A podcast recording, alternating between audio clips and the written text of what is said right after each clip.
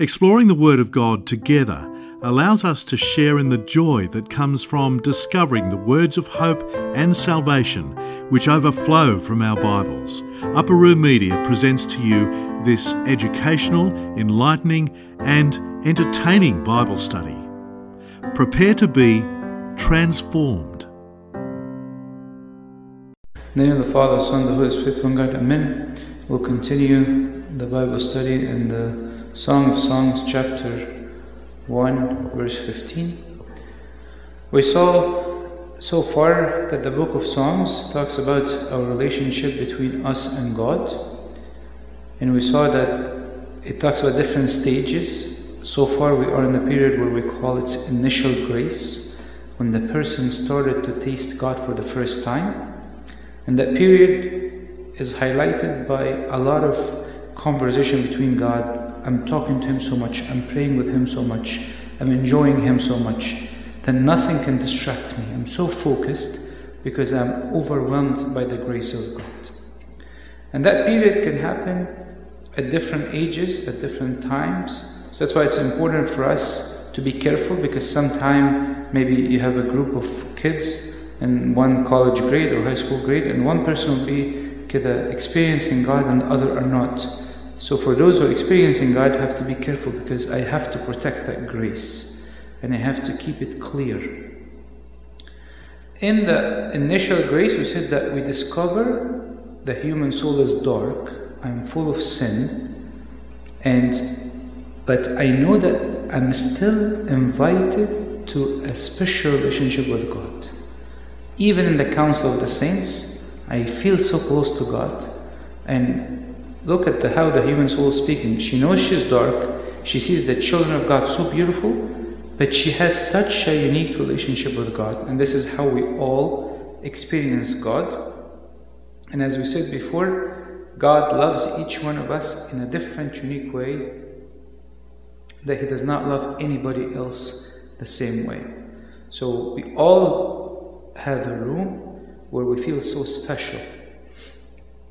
And also, what God is trying to perfect in us, God is trying to make a saint out of each one of us that never existed before.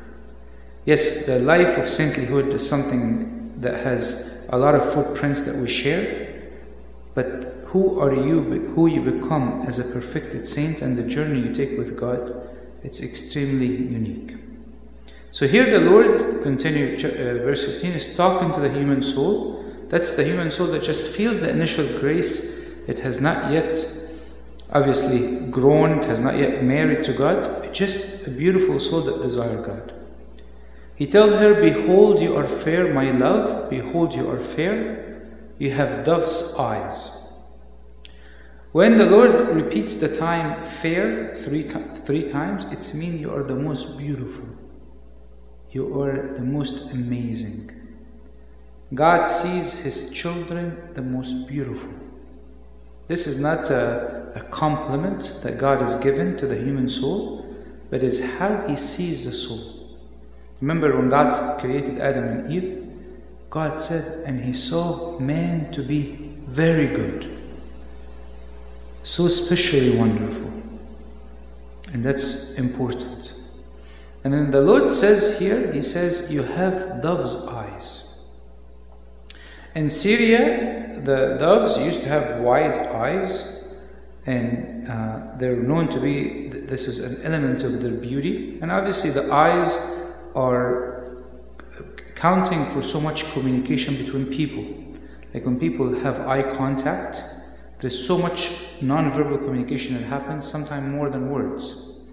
So when God says you have dove's eyes, He says your eyes are expressing so much love that that fills my heart with joy.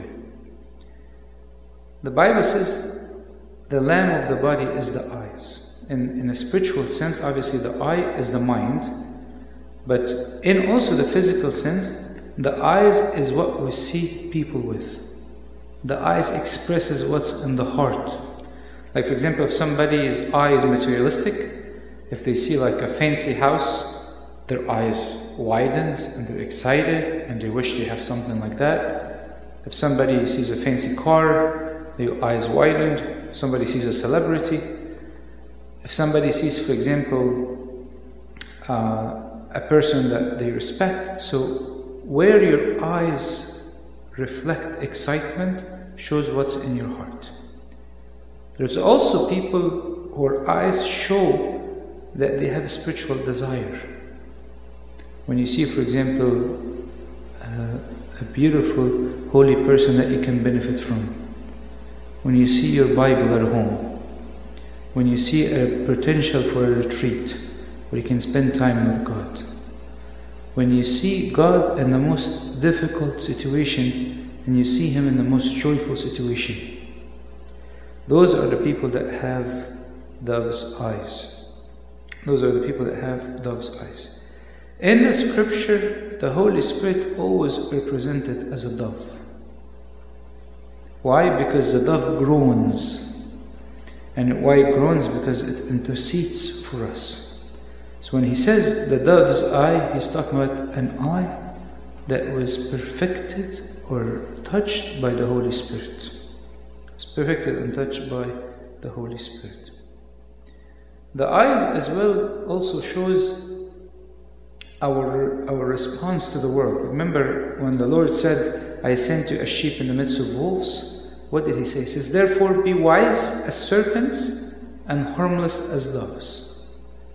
So I'm, I am living in a world where people are extremely violent toward me. People are envious and jealous and they wish people bad and, and stab you in the back and all this stuff. A world full of war and, and pandemics and sickness and all that stuff. But what's my response? What's my response to all that's in the world? God says, Be wise and be gentle. Be wise and be gentle. There are eyes in the Bible that God looked at with great love. And the one example I give here is a tax collector. When he stood in the back of the church and the temple and he said, What I am not worthy. I am not worthy. There are many saints in the church where all their life they used to look at the cross and the wounds of our Lord Jesus Christ and the needs of the people around them. And how can they become more on the image of God. So when God looks at us, He wants in the eyes, God can see. The eyes could be the mind, could be the eye contact. God can see the beauty of this eye that desires Him. And that desire is what sparked the response to the initial grace. Now, the human soul Remember, the initial grace is a constant dialogue between you and God. It's easy to hear Him, it's easy to see Him. So the soul says, Behold, you are handsome, my beloved, yes, pleasant, also our bed is green. So the human soul is responding to God and telling God, God, you're so beautiful, you're so handsome, you're so fair. Why? Because we learn how to speak to God from how God sees us. God spoke to the human soul in verse 15 and said, You are fair, you are fairest among everybody. The human soul says, You are, you are handsome, more handsome than anybody else. The prayer becomes much stronger when I express the quality of God that He has given me to experience. When I go to confession, come back and tell God, God, you're so merciful. And I could sing about the mercies of God. You're so gentle, you're so forgiving. When I look over th- the years and see that God have created new habits in me, I say, God, you are a true creator. Not because only you created the sun and the moon, but you created a new being inside of me. The day when I commit sin and God covers me, I tell God, You are my defender. You're defender of the weak and those who are in need. My prayer is a response to what God has done in my life. And if I able, if I am able to see what God is doing in my life, my prayer will be so strong and so beautiful because it will be a conversation with God. God initiates toward me with a promise, with a verse from the Bible, with even um, a, a, situation around me, and I am res- responding to His hands in my life. And then she's telling him, bed is green. What does she mean by this? The king in the old in that time used to have uh, like a couch made of grass that he would rest at at noon. Like during it when it's really hot, sometime he would go outside and he would be resting under on a couch that's made out of grass. For she's telling him that I'm resting with you at noon. And why is that important? Because this is the time of the crucifixion. How is a soul able to pray to God so much when it's able to respond to the love on the cross? How is the, the soul is able to meditate on God so much when it's able to respond on the cross? I remember before last great Lent, I was reading a book and I, and I tried to apply something, but I found it to be very hard. A spiritual father was telling a nun, he's telling her during Lent, whenever you eat, meditate on the wounds of God. And I said, okay, let me try it. So I tried it for, uh, for a couple of times, but I found it to be extremely difficult. How can you eat and you're overwhelmed by the love of God at that moment? It's not because you, you, it's not because you feel upset for God, but you feel a sense of unworthiness at that moment. One of the Jewish rabbis looked at the, at the, at the couch green to be the temple. This is where God would rest with his own people. And for us, obviously, I rest with God on the cross on a personal retreat when me and him are alone. The couch reflects an intimate time, an intimacy time between me and God. Verse 17, he says, The beams of our house are cedar, cedar, and our rafters of fir. What does that mean? It's actually quite beautiful. Remember, there are two things that are happening. The human soul is describing when she goes to God and what God show, shows her. He shows her where he, where he takes care of his sheep, he takes her to the banquet, he takes her to all these fancy stuff. But then she is also saying that He comes into my heart. And what she basically saying here, the beam of our houses are cedar and our rafters of fir. She's saying basically, our my home, her home, is very small. But it's made from inside with the same material that they would make a palace for.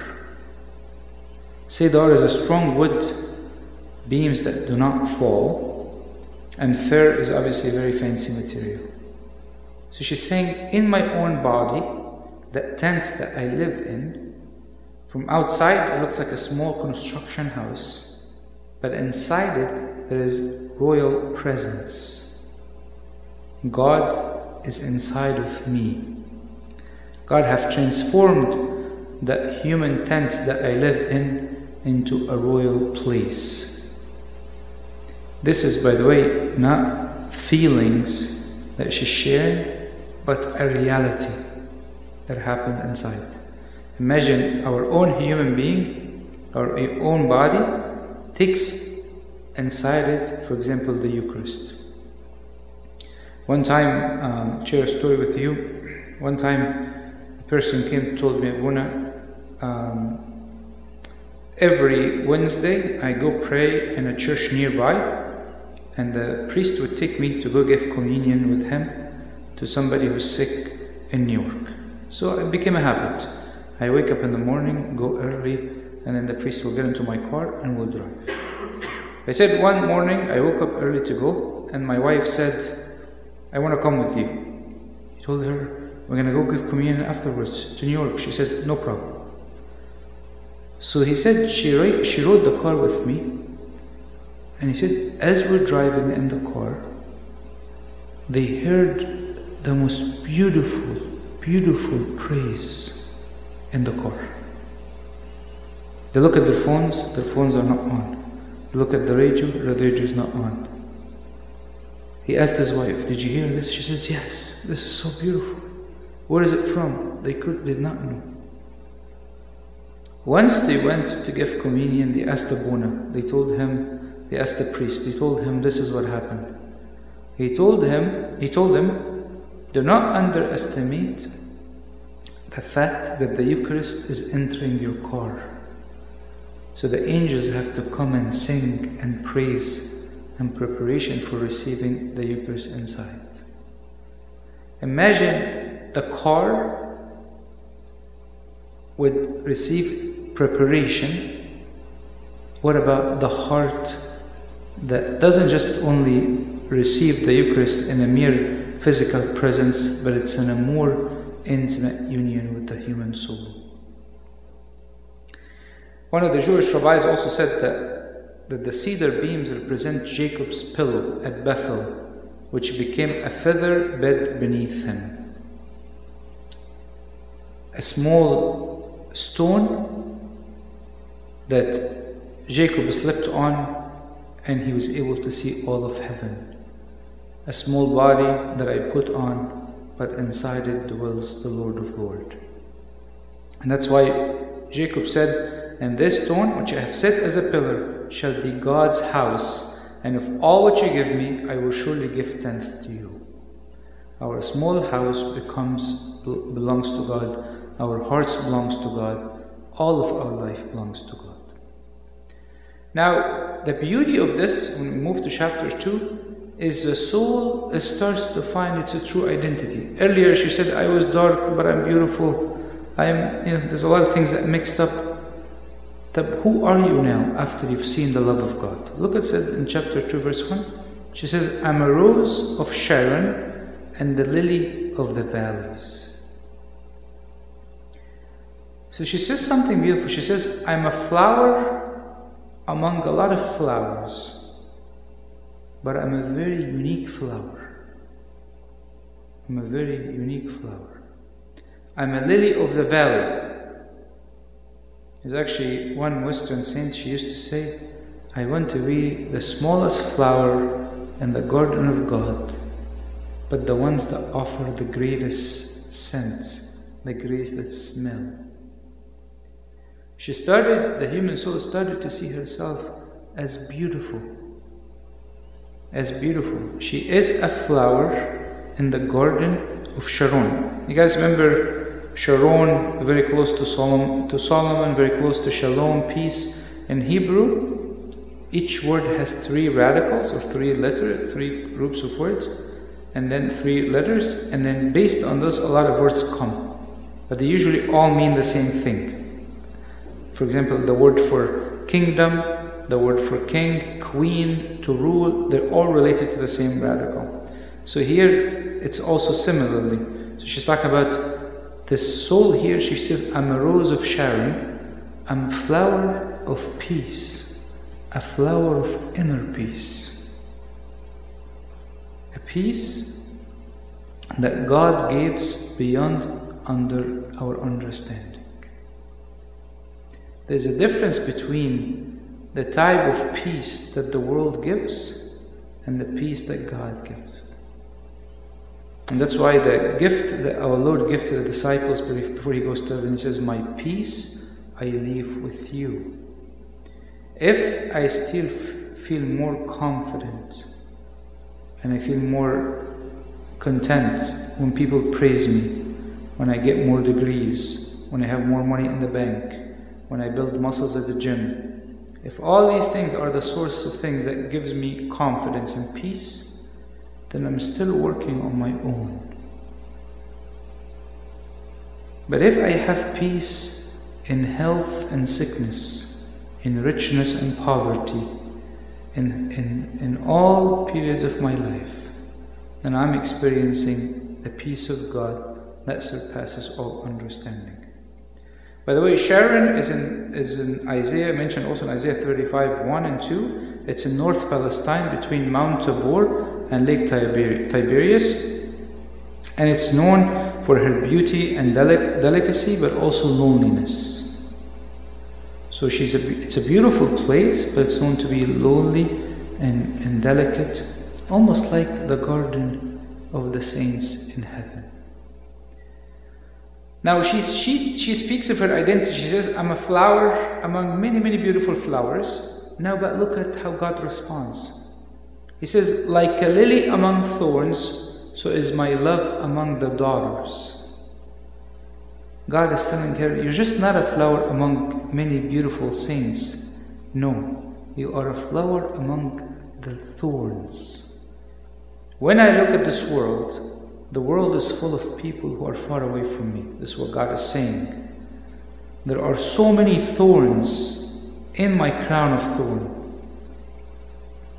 Constant, when God looks at the human thoughts, constant thoughts of ego, of lust, of judgment, of hatred, of self pity, of selfishness, constant thoughts of the world. And people might go months without even lifting a single thought to God. There is a constant thorns in the crown of thorns of God. God is telling her, You are a lily among the thorns. When I look at you, you comfort me in a world full of evil thoughts. Think about it when the Lord looks from heaven at us, even during liturgy. How many of the people's mind during liturgy or during prayers are truly lifted to God? Of all the wounds of God, the crown of thorns becomes the deepest because human can sin by their thoughts more than any other thing. Human can kill, judge, steal, envy, all that by thoughts. There's a constant thoughts that goes through the human mind while they're awake, while they're asleep. And these are thousands of opportunities for piercing a thorn through the head of God or a glory and become a lily in the midst of the world. And then God tells her, You are you so is my love among the daughters. Here, obviously, he means the daughters of, the, of men, not of God. So he's telling her, You are a beautiful flower among the world. Then she responds, She says, Like an apple tree among the trees of wood, so is my beloved among the sons. I sat down in his shade with great delight, and his fruit was so sweet to my taste. See, the initial grace is a constant conversation. She says something, he responds. He says something, that's, and that's important to know about the initial period with God. It's a constant dialogue. The apple tree obviously is known in, in the forest, but it's by its fruit and its an appealing scent. So she's describing God with somebody who stands in the forest with very beautiful scent.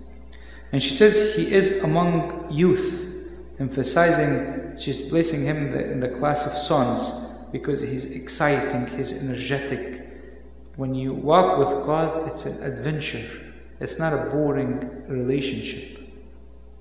And as I'm telling you, the human soul learns to speak from God. So he told her, You're a lily among the thorns, so is my beloved among the daughters. She's telling him, My beloved is among the sons.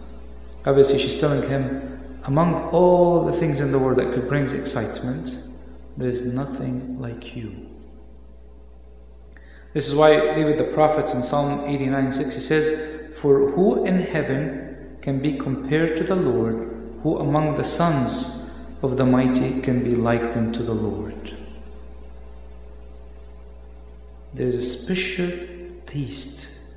These are not things that people talk about as a, a wishful thinking. These are things that people have experienced. And here she talks about the, the physical union is presented by the fact that she tasted his fruit. She said, I sat, I delighted, and his fruit was sweet to my tastes. There's, a, there's an element of a physical bond, not only a spiritual and emotional, but a physical bond. That's why in Ephesians says, and raised us up together and made us sit together in the heavenly places in Christ Jesus, that in the ages to come he might show the exceedingly richness of his grace in his likeness toward us in Christ Jesus. God gives us glimpses of spiritual, emotion, and physical implication of being with God. The fruit of union with God was so sweet. That's why David the prophet said, How sweet are your words to my taste, sweeter than honey to my mouth. There are some people who live off the words of God. All their hope are in the promises of God. All their praise is because of the love and mercy of God. Their mindset is based on the commandments of God. Everything has to do with the trust in the Word of God. It becomes food, it becomes water, it becomes air for them. That's why in First Peter it says, As new babes, desire the pure milk, pure milk of the word, that you may grow thereby, if indeed you have tasted the word is gracious, the Lord is gracious. The more I start with pure milk, something simple, and I grow, I will taste how gracious God is. Taste it in my mouth. Feel it. Enjoy it. Experience it. It's very important. There is important to know there is a, a big comparison between the fruit of disobedience that Adam ate and the fruit of communion with God that comes out of obedience to His commandments. That's why faith grows a lot when we're obedient to the voice of God. Now, the, the human soul speaks, she says, He brought me to the banqueting house and his banner over me was love. The, the, banqueting, the banqueting house could also be the wine house, the heavenly house, the church. It's the place, the place of celebration, the place of marriage, the place when I can only enjoy Him and focus on Him.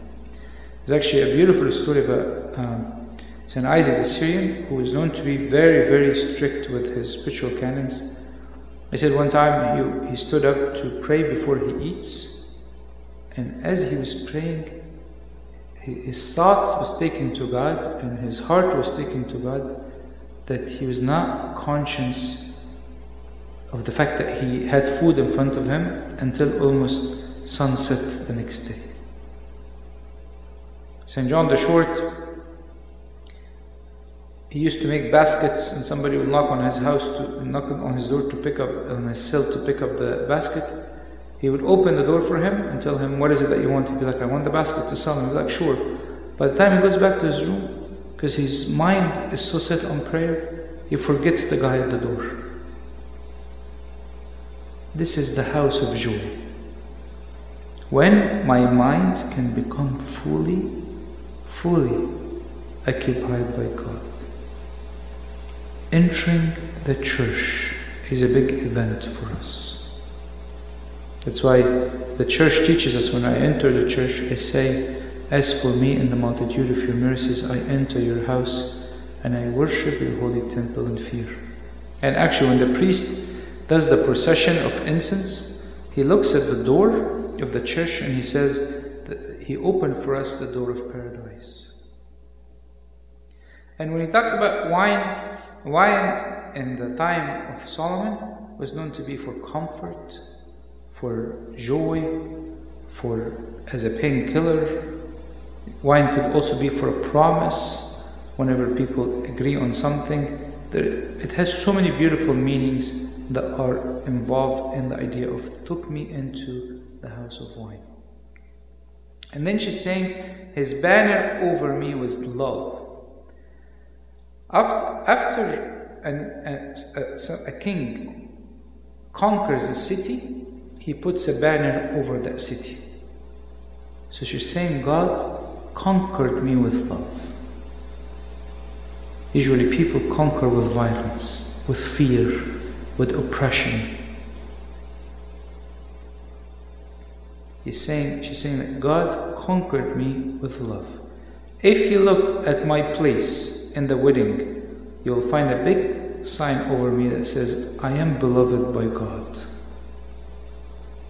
I am conquered by His love.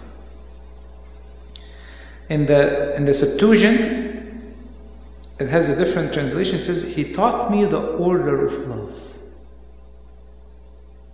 And St. Augustine said actually something beautiful. He said, Sin is disordered love. Sin does not mean that I don't love, it means my priority of love is off. And if you rightly order your love, you will become more self controlled, have self control, you will become a free person. The problem is, I love myself I love my family, I love my dreams, I love my ambition more than I love God. So the problem is there's an order of love that's off. Once she is in that banquet, she tells him, Sustain me with the cakes of raisin, refresh, refresh me with apples, for I am love sick. Here it comes to a point where she's physically weak and exhausted. The emotion of love is overwhelming physically.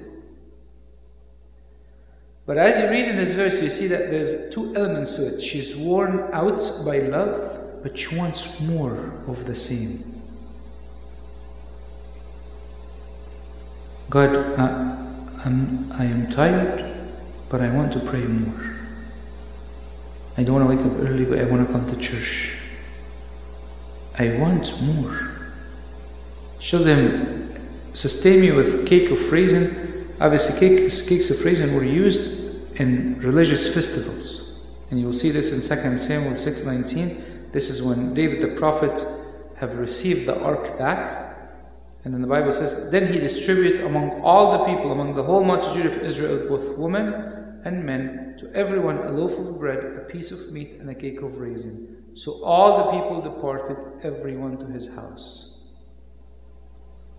The soul wants to be sustained by his by attending the religious prayers, receiving the grace, being in his presence, being in his house. Shazam, refresh me with apples, for I am love sick. Apple, apples are so sweet, which represents promises of God, when people remember the promises of God, they are refreshed. And she says, I am love sick. I'm, I over, I'm overcame by love. That's why David the prophet in Psalm 119 says, My soul breaks with longing for your judgment at all times. And Psalm 84 he says, My soul longs, yes, even faints for the courts of the Lord. My heart and my flesh cry out for the living God. There's a physical element that cries out to God. You know, sometimes, for example, you see this a lot when people who are in a relationship and break, break up. They'll find somebody who's not eating, not sleeping. Sometimes people can go to the emergency room because they cannot handle the emotional distress of breaking up with a significant other. And that shows sometime maybe we have not yet fallen in love as much as we fall in love with other people. What would I do if I feel that God is far from me? Guys, remember St. Peter during the Transfiguration, Mount Transfiguration, when he saw something so beautiful, He was afraid, yes, but what did he say? He said, Can we make three tabernacles? Can we sit here? Can we stay here? I don't want to move. I don't want, I don't want to go anywhere else. St. Augustine said, The wound of love is health giving. The bride of Christ sings in the Song of Songs, I am wounded with charity. When is this wound healed? When our desires is sated with good things. It is called the wound as long as we desire and do not yet have. Love, you see, in that case, is the same as if it were a pain. When we get there and when we have what we desire, the pain disappears, the love does not cease. The soul, the soul, there are some souls that cannot do anything but to hear the voice of God. That's their ultimate desire. There's actually a, a Western saint, she was destri- describing her desire for God during Pentecost liturgy. And she said that it seems to me I did not content my love. She felt like that there's something missing I did not content my beloved, and that my beloved did not fulfill my desire. So that dying I must go mad, and going mad I must die. Just because she felt I, I did not unite with him the way I should. Her heart was beating, and, and she was she was going literally crazy just because she wanted to taste him. At that level, when the desire of the human soul gets so high, sustain me with the cake of raisins, refresh me with the apples, I am, for I am love over sick. Like I'm constantly in the church, attending prayers, I am enjoying the promises of God. I can't, like, I just want Him. Then what happens? At that moment, you get a beautiful hug from God. Verse 6, he says, His left hand is under my head and his right hand embraces me. The Western saint I'm telling you about, she said, continues on, she says, Then he gave me himself, he gave himself to me in the shape of the sacrament, in its outward form. After that, he came himself to me, to me entirely, in his arms, and pressed me to him, and all my members filled, filled, filled him in full joy in accordance with the desire of my heart. There a real presence, a real love. Some people see the left hand to represent the divine support in temporal needs, and the right hand is the promises of eternal life. God gives us all of our needs what's in the world and what's to come. Because we as human have a desire and a thought to think about things beyond us, because this is how God created us. Cyril of Alexandria said, The law is said to be in his left hand, and the gospel is on his right, or the left hand is to be understood as, as the present life, and the right hand as the future, future life, which indeed embrace me. Here, when I am hugged by God, it means that no longer the thoughts of the world are able to penetrate my heart and my mind.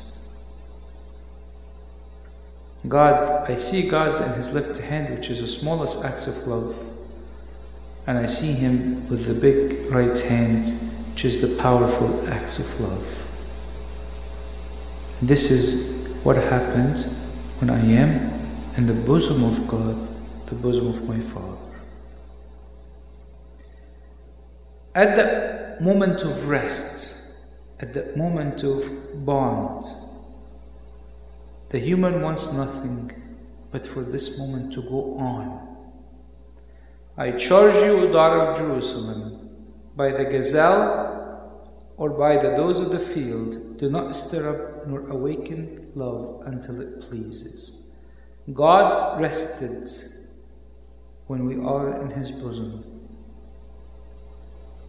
God is happy when we come to Him and sleep in his arms. God rests when he knows that his children trust in him. And she's, she's, she's telling, she's telling the, the, the daughter of Jerusalem or the saints, she's telling them by the gazelle or by the, those of the field, like the gazelle is going to be so beautiful. She's saying by the most beautiful thing you know, by the most amazing things you know, please do not disturb. She says, nor stir up nor awaken love until it pleases. God will leave the state of initial grace at some point. But we want God to decide when. Some people kick God, kick God out. You know, in one of the Psalms, we tell him, hey, do not leave us to the end. We're not telling him not to leave us, but we're saying, do not leave us to the end. Do not leave us for too long. Another psalm says, For a moment, and Isaiah, for a moment I have left you. Sometimes God would make us not feel His presence for a little bit. But it should be when He decides, not when I kick Him out, because I am not allowing myself to be not distracted in the bosom of the Father, in the bosom of the Father. It's a beautiful thing to be in the bosom of the Father. The gazelle also here are known to be very fast. So she's telling them by she's talking about how she's running in her relationship with God. St. Gregory of Nyssa said, an oath, she's giving them an oath, works in two ways. In the present text, the soul is progressing toward the highs, as we have seen. At the same time, she is instructing less advanced souls in the way of perfection. She uses the oath not to assure them of progress she herself has made, but to lead them through their oath to a life of virtue. She adjures them to keep their love alert and watchful until His good will come to fulfillment that is, until all are saved and come to the knowledge of truth. So St. Gregory of Nyssa says, when she says, I charge you, daughter of Jerusalem, as human beings are tasting God, God will put on their ways other people that they might follow them, impacted by them. But she's not interested for them to follow her specific way, but she's interested in them to follow in the path of virtue that God has given her. And this is the beauty of the initial period of grace. It's a grace, it's a period when I'm constantly having dialogue with God, learning how to pray for the first time, experiencing God for the first time in my life. This period requires me to allow God to work as much as He can and to benefit from it as much as he can. Avoid distraction and avoid the things that could take me away from him, and glory be to God forever and ever. Amen.